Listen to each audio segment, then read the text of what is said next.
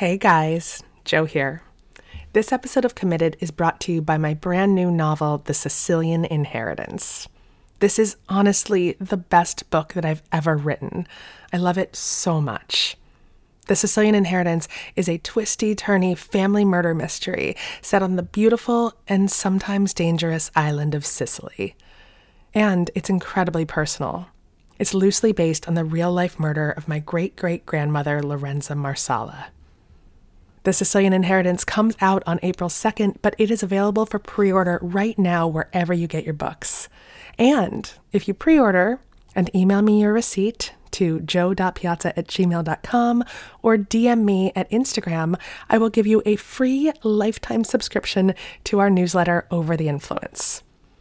We'll be posting exclusive pictures, videos, and show transcripts for the very new season of Committed coming out in February.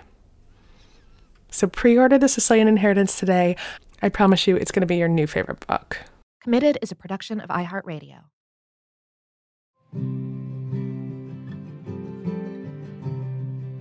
I'm autistic. And what that means for me is that sometimes I don't pick up on social cues or hidden meanings. It's hard for me to read between the lines and understand that there's a bigger context sometimes. I tend to have a lot of black and white thinking, so it's an all or nothing situation for me.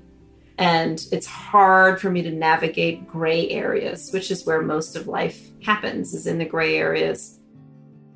I'd like to talk that we, because we're a neurodiverse family and we spend time embracing our quirks and uniquenesses, we're a little bit more aware than an average parent who's just going through and, and, and, expecting things to be normal because that's the way the world we want to perceive it as normal. So we have this benefit of being vigilant in looking at the quirks.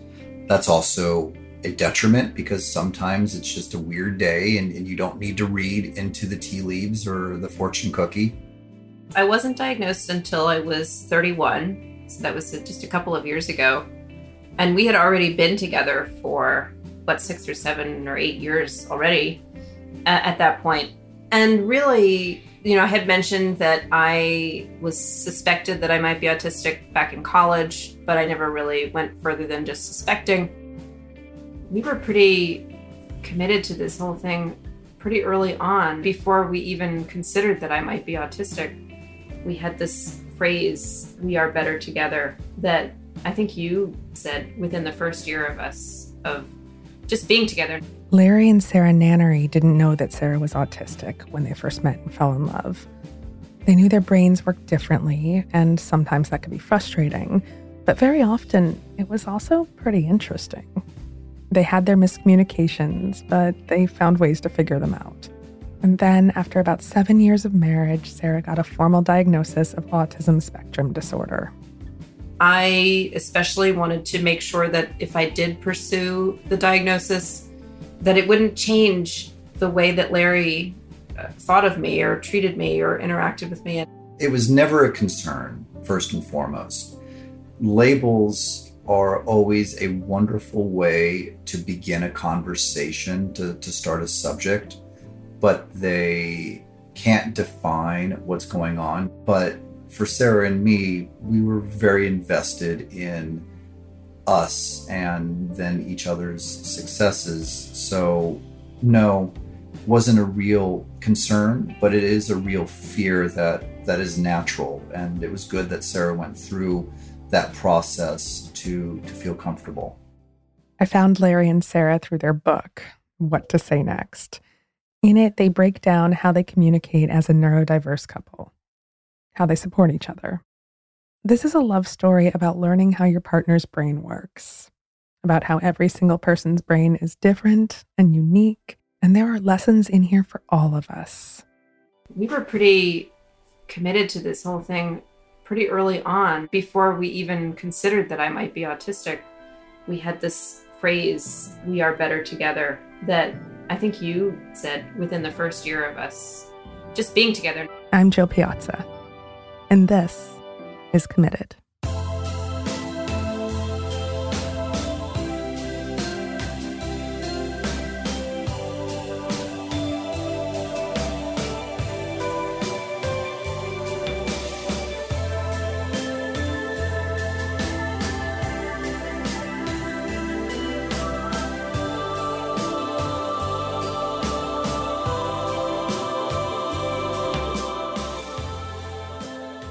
Larry and Sarah's love story started at a Starbucks in Penn Station, the big train station in New York City.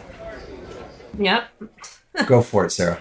It's a, it's kind of a fun story. This was like I guess it was it was a giant snowstorm in February of 2011. And I was in New York. I was in grad school at the time in Vermont, but I had come to New York City for a 2-week course on nonprofit management. And I was trying to get the train back to where I was staying up in the Bronx at the time. And of course, because it was something like 20 inches of snow in like an hour, uh, every train was was stopped and nobody was going anywhere. And so Penn Station was packed. And I was like, all right, I'll just go and get a coffee. And along with everybody else in Penn Station, the line was ginormous. Larry happened to be in front of me in line. Larry loves talking to strangers. Sarah does not but she's stuck at the train station and she figured she might as well talk to this dude to try to pass the time.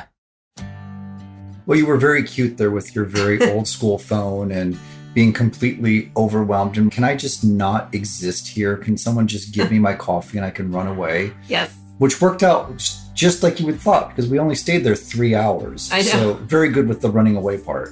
Yeah, I, uh, it was kind of stressful because we weren't expecting to be stuck in Penn Station for that long. But then I found Larry, which he can talk to anybody. I don't really, I don't talk to people.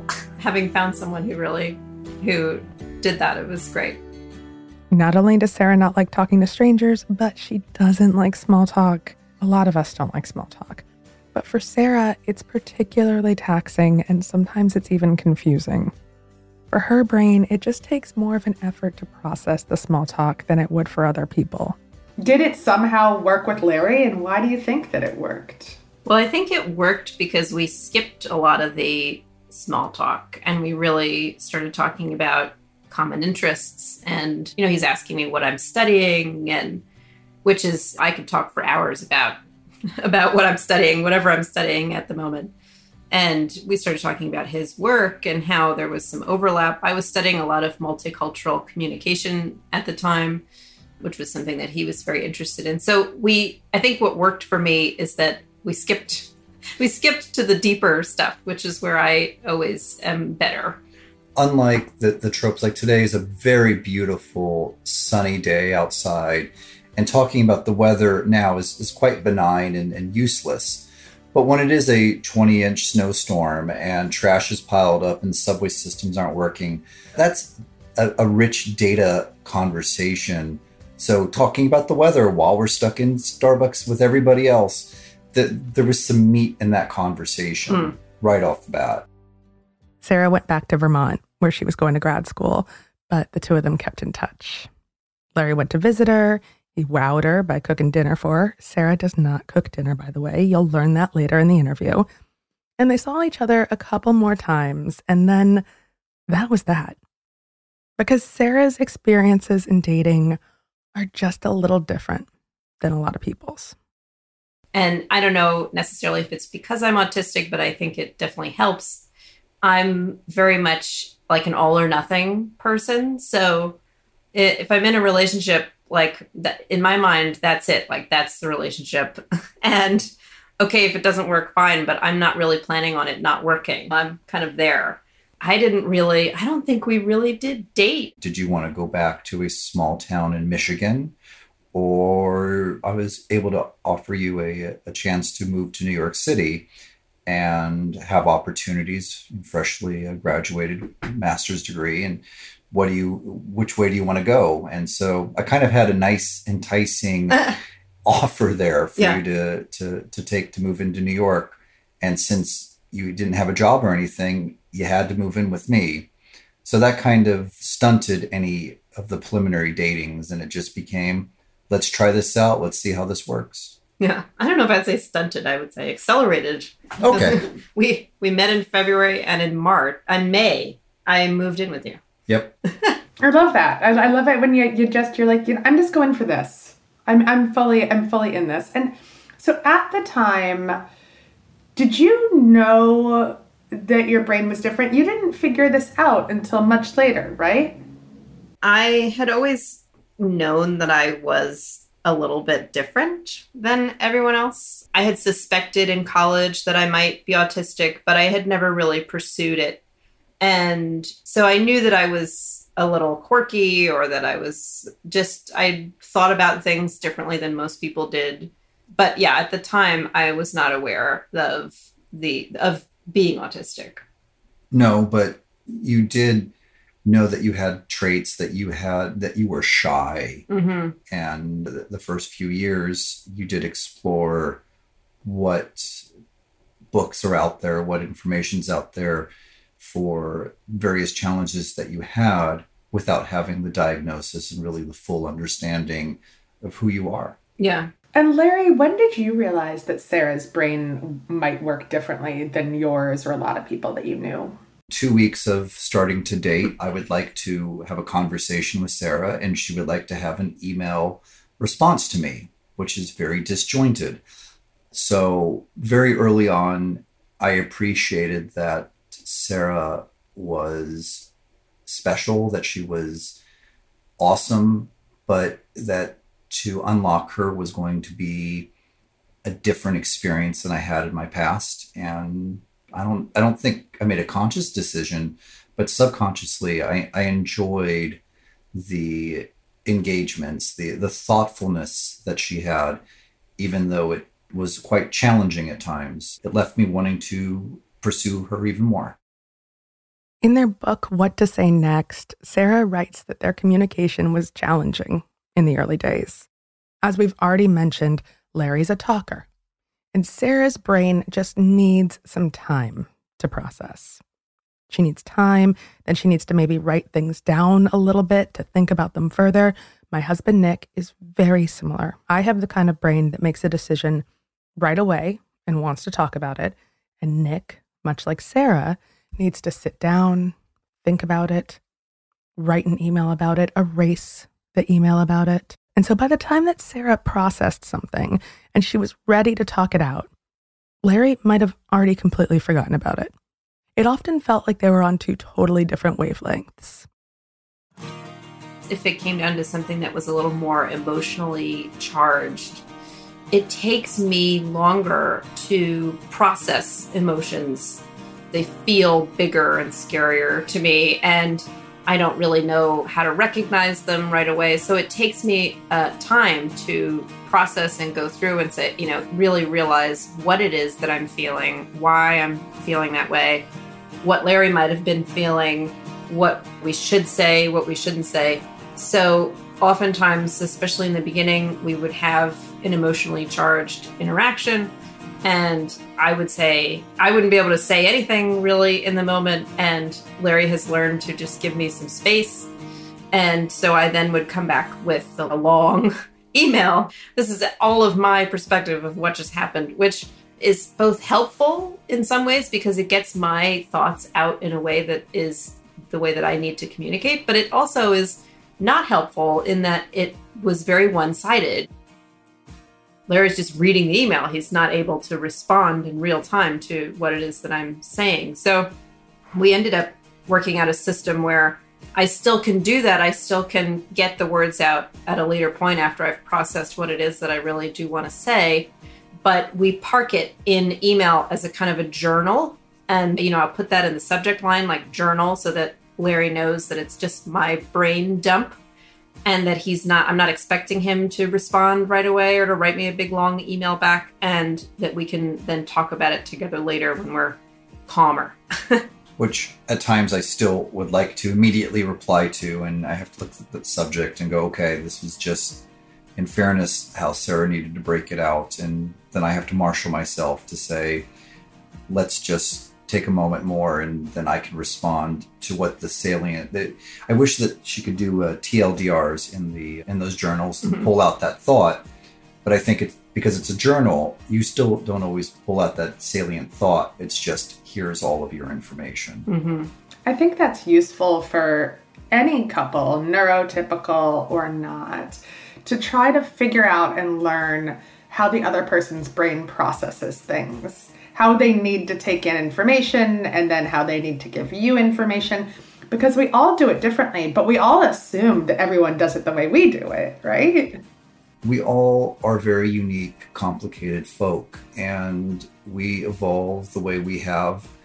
So when you're able to find your partner, your relationships, your coworkers, anywhere where you can establish some of that rapport and just trust there's good intentions on the other side and be patient in figuring out how that person is going to best communicate and interact. I think that's a good thing for all of us humans, regardless of how we define ourselves. Within the year, the two of them both knew that this was it. They were going to be together. Larry proposed at a resort in the Poconos, and they got married at a small park in Brooklyn. Now, even though Larry and Sarah had both suspected that she didn't have a neurotypical brain, Sarah didn't get diagnosed as autistic until she was 31 years old, well after the two of them were married. More on that after a quick break. Hey guys, Jo here. This episode of Committed is brought to you by my brand new novel, The Sicilian Inheritance.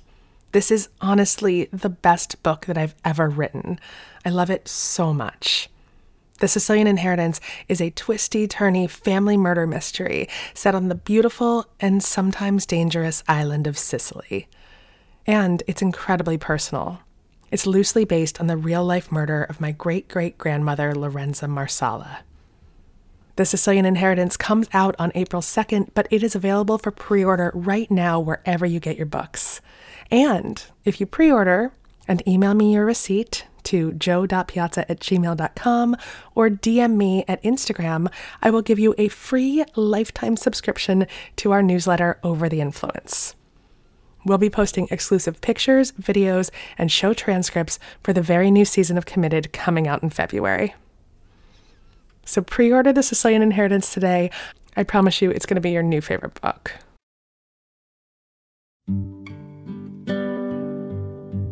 I wasn't diagnosed until I was 31. So that was just a couple of years ago.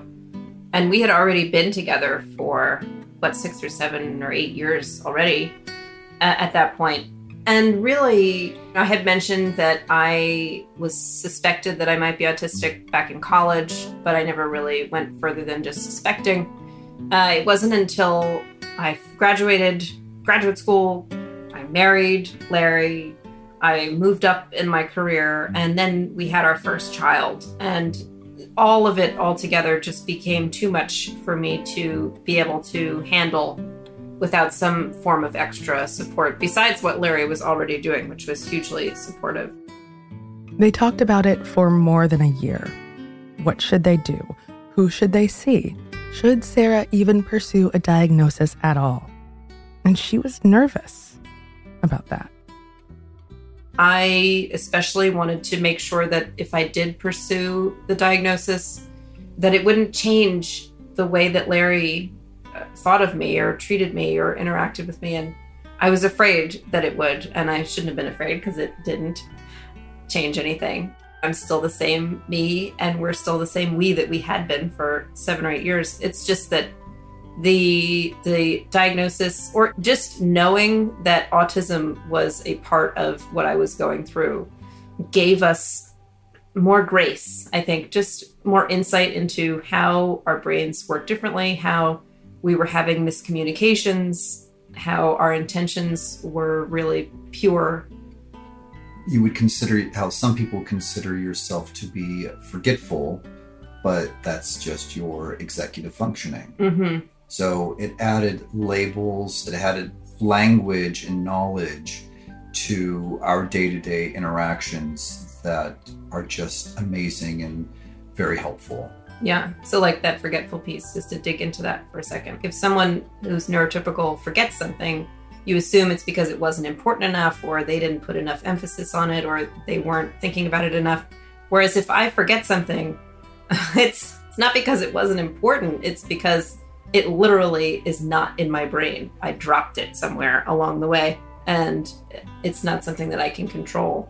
And Sarah mentioned that she was nervous, that you would maybe think about her differently once she was diagnosed, or if there were these labels. Was Was that ever really a concern, or was that something that was in her head?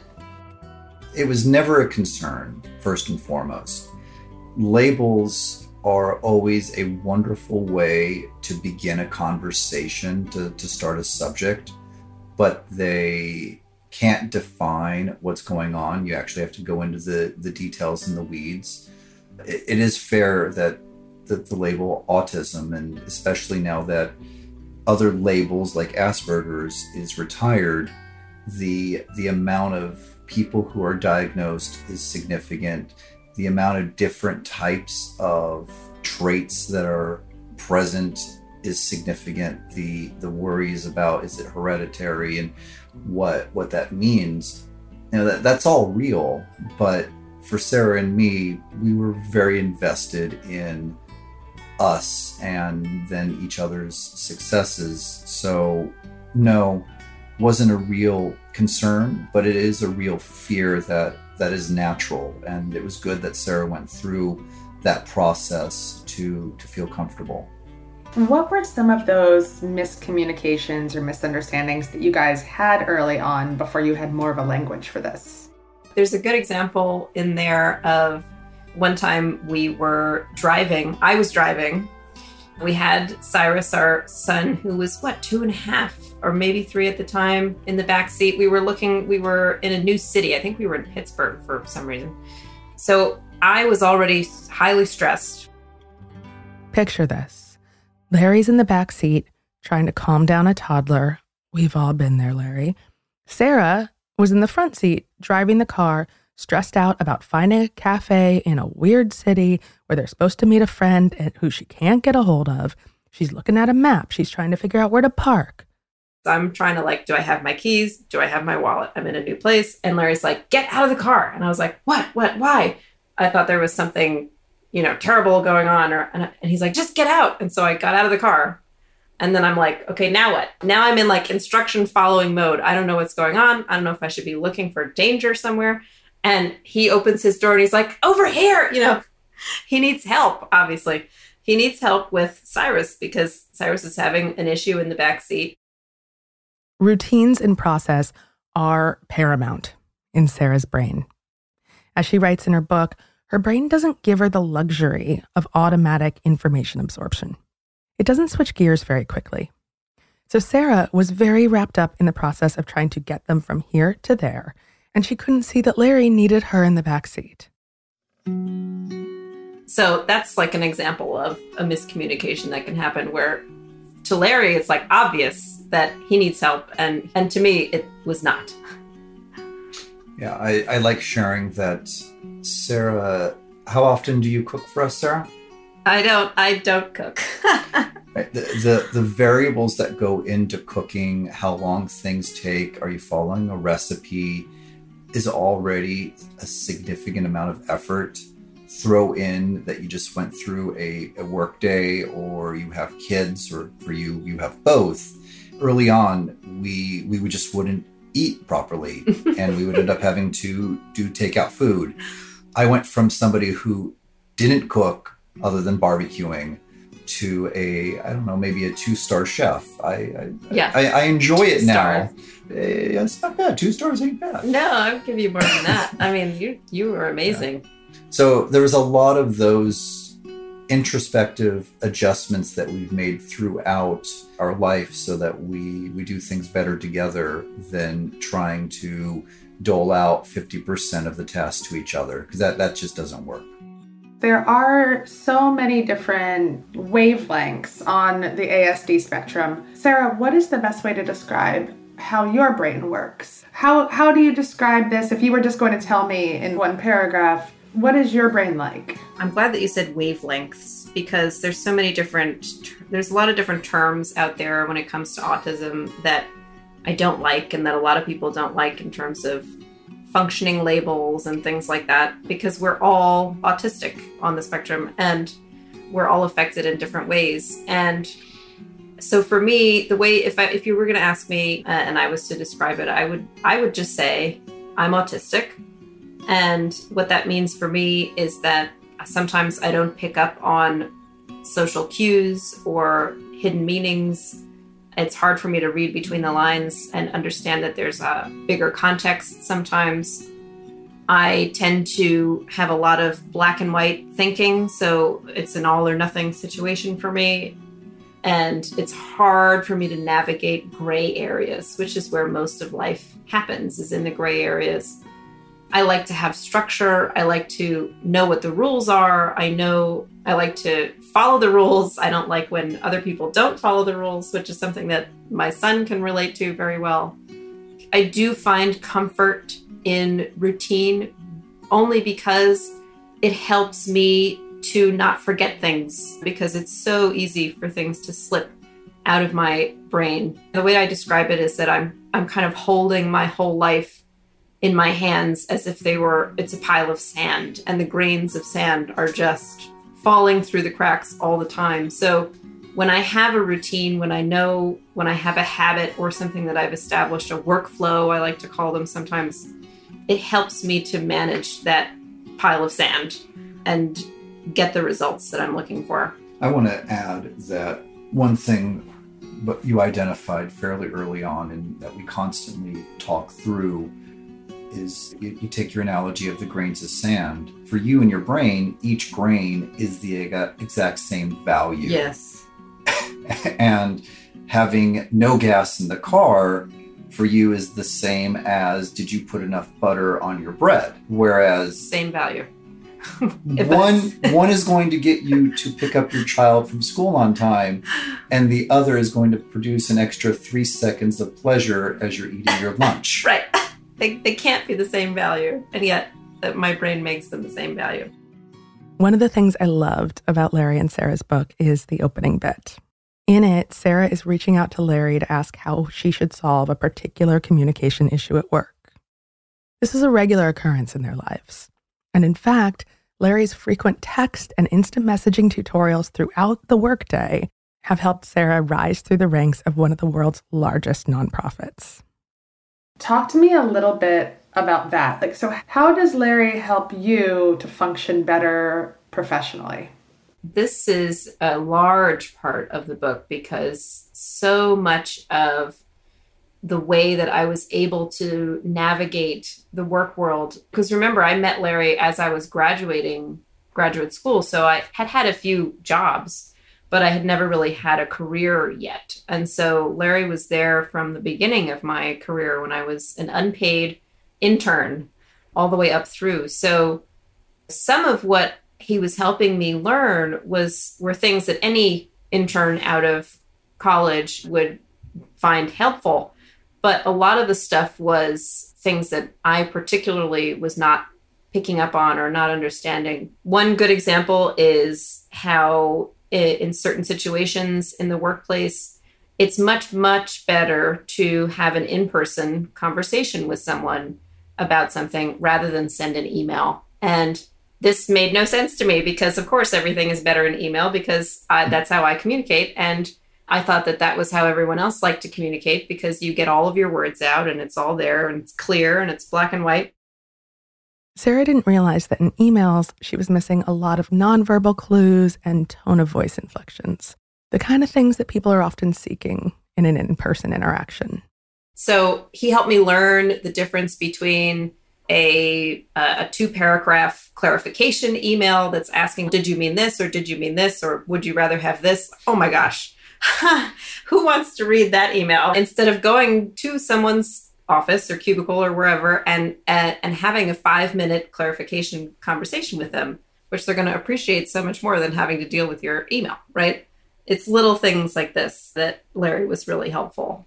Yeah and sarah you would have been the best research student or research assistant or coordinator for wherever your career would have taken you had you not been sending me those instant messages because you would have never built that rapport with the people and, mm-hmm. and shown that you do want to go further and maybe you just struggle a little bit with communication. Mm-hmm. So it worked out.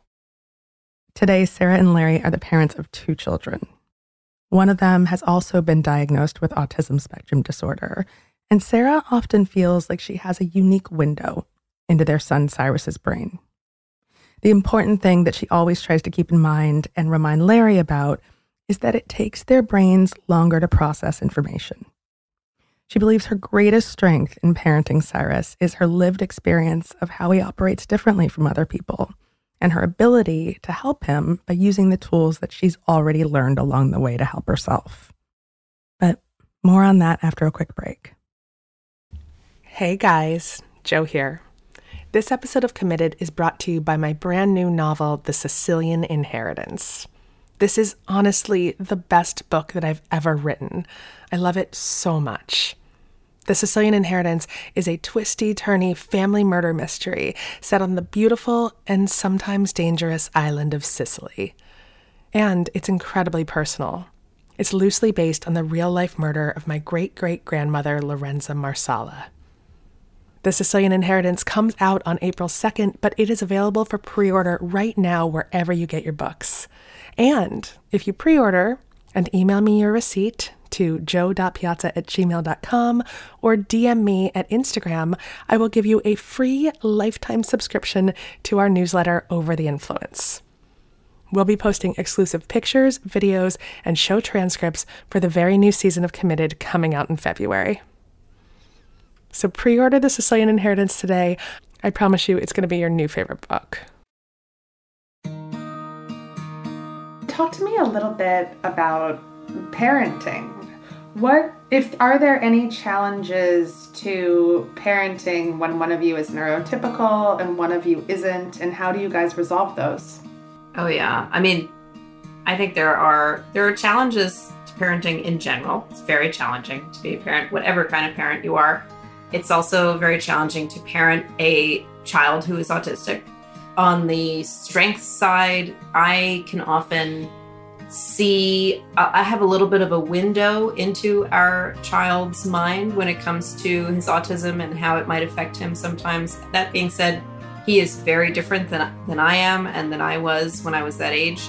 But there are times when I can kind of almost like read his mind a little bit or understand where he's coming from a little bit better than Larry might be able to. But then there's times when he has a cough and I forget to give him his medicine because I just I don't have it in my brain as part of my routine that I do with him every night. I do the bedtime routine because routine is my thing and I I'm on time every night and I have it all worked out. But if there's a new thing that has to be inserted into the routine, I'm gonna forget it, and that's an issue. yeah, I I like to talk that we because we're a neurodiverse family and we spend time embracing our quirks and uniquenesses. We're a little bit more aware than an average parent who's just going through and, and, and expecting things to be normal because that's the way the world we want to perceive it as normal. So we have this benefit of being vigilant in looking at the quirks. That's also a detriment because sometimes it's just a weird day and, and, you don't need to read into the tea leaves or the fortune cookie. We can get outsmarted by ourselves and, and thinking what's going on. But at a core level, we pay attention and we listen. And I think that all parents that are able to, to do that are, find success. And uh, children are amazing. Not just ours, all children are amazing. Do you think the fact that you guys had to work, no, I don't want to say harder, but differently because of how your brains work differently, do you think it's improved your marriage because you were forced to confront things very early on that a lot of people might not have, have had to? That's a really great question. I don't know that I've ever been asked that question. I have to think about that one. I'll say that absolutely yes. It when we were just dating, you have the typical questions Do you want to have kids? What is your religion? Do you like warm or cold climates? But you don't get much past that. And with us, because there is no small talk, because there is this needing for competent conversation around something, we don't struggle with, with hiding things or being that embarrassed about what we want to talk about and that's something that we now embrace and, and try to cultivate and I, I really don't think it, it if we were if we were different folk i don't think we could have written the book the way we did and and been as open and sharing Mm-hmm. At the same time, though, I mean, we were we were pretty committed to this whole thing pretty early on. Before we even considered that I might be autistic, we had this phrase "We are better together." That I think you said within the first year of us just being together. Not even I don't think we were married yet when we started saying that phrase, and that really that was something that helped me, especially through some of the stickier moments, that we are better together. It's a great microcosm. Now that we know that we are neurodiverse, that phrase, we are better together, it's a great microcosm for just, I think, the world. We need different types of people working together and different types of brains working together, and we're better for it.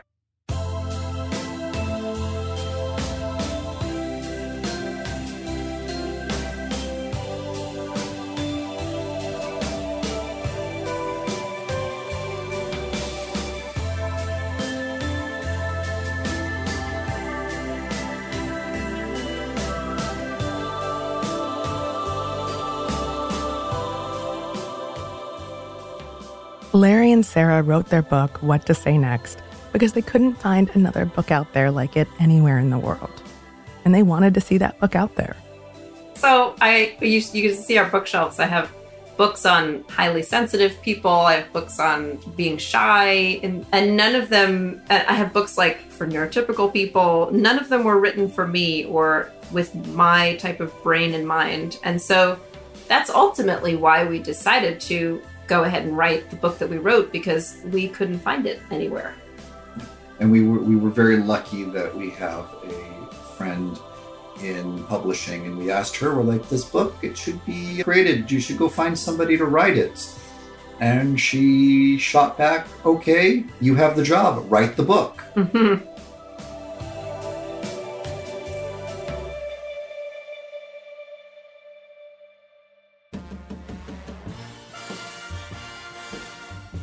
This episode of Committed was hosted and reported by Jo Piazza, with a very special thanks to Larry and Sarah Nannery. Supervising producer is Ramsey Yunt. The executive producers are Jo Piazza and Tyler Klang. Theme song and music by Tristan McNeil. For comments, suggestions, or to be part of the show, give us a call at 404 996 1173. That's 404 996 1173. Or send us an email at jo at committedpodcast.com. That's J O at committedpodcast.com. You can grab a copy of Jo's book, How to Be Married, on Amazon or wherever books are sold. Committed is a production of iHeartRadio and produced in our studios located in Atlanta, Georgia. For more podcasts from iHeartRadio, visit the iHeartRadio app, Apple Podcasts, or wherever you listen to your favorite shows. Hey guys, Joe here. This episode of Committed is brought to you by my brand new novel, The Sicilian Inheritance. This is honestly the best book that I've ever written. I love it so much.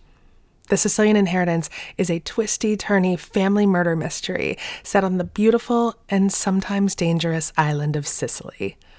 And it's incredibly personal. It's loosely based on the real life murder of my great great grandmother, Lorenza Marsala.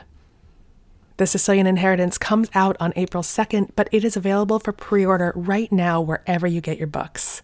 And if you pre order and email me your receipt to jo.piazza at gmail.com or DM me at Instagram, I will give you a free lifetime subscription to our newsletter Over the Influence. We'll be posting exclusive pictures, videos, and show transcripts for the very new season of Committed coming out in February. So pre order The Sicilian Inheritance today. I promise you it's going to be your new favorite book.